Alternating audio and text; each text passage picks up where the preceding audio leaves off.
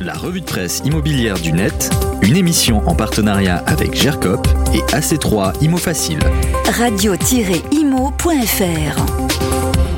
Bonjour, où sont les Parisiens? C'est la question à laquelle essaye de répondre BFM TV cette semaine en se faisant écho de cette étude de Se Loger qui étudie où les Parisiens souhaitent acheter pour quitter Paris. Rappelez-vous, pendant la crise sanitaire, les habitants de la capitale clamaient partout qu'ils quitteraient Paris très prochainement. Eh bien, le grand exode n'a pas eu lieu, nous dit BFM TV.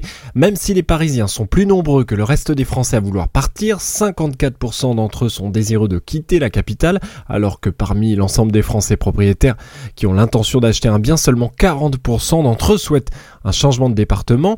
Ils sont donc plus nombreux à vouloir partir, mais ils ne sont pas plus nombreux à sauter le pas. Si les recherches sont orientées vers la petite couronne, Haute-Seine pour 42%, Val-de-Marne pour 20% et Seine-Saint-Denis pour 17%, ils ont pour autant décidé de reculer ces derniers mois.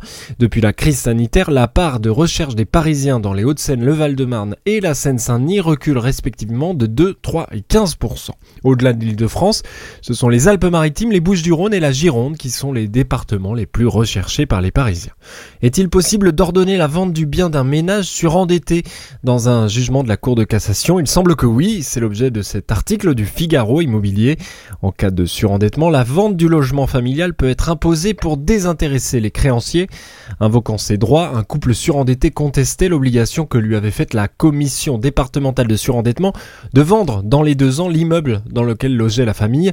Les juges ont donc décidé de ne pas donner raison au couple en laissant quand même entendre qu'il s'agissait d'une situation particulière liée à l'ampleur des dettes et à la valeur de l'immeuble en question et au montant des revenus du couple. Une décision qui pourrait faire jurisprudence ou est-ce qu'elle restera? L'exception qui confirme la règle tous les détails dans le papier du Figaro. Enfin, on termine avec les hausses des taux des crédits qui font réagir un peu partout et l'Express pose la question cette semaine à quelle hausse s'attendre pour les mois à venir pour la rentrée?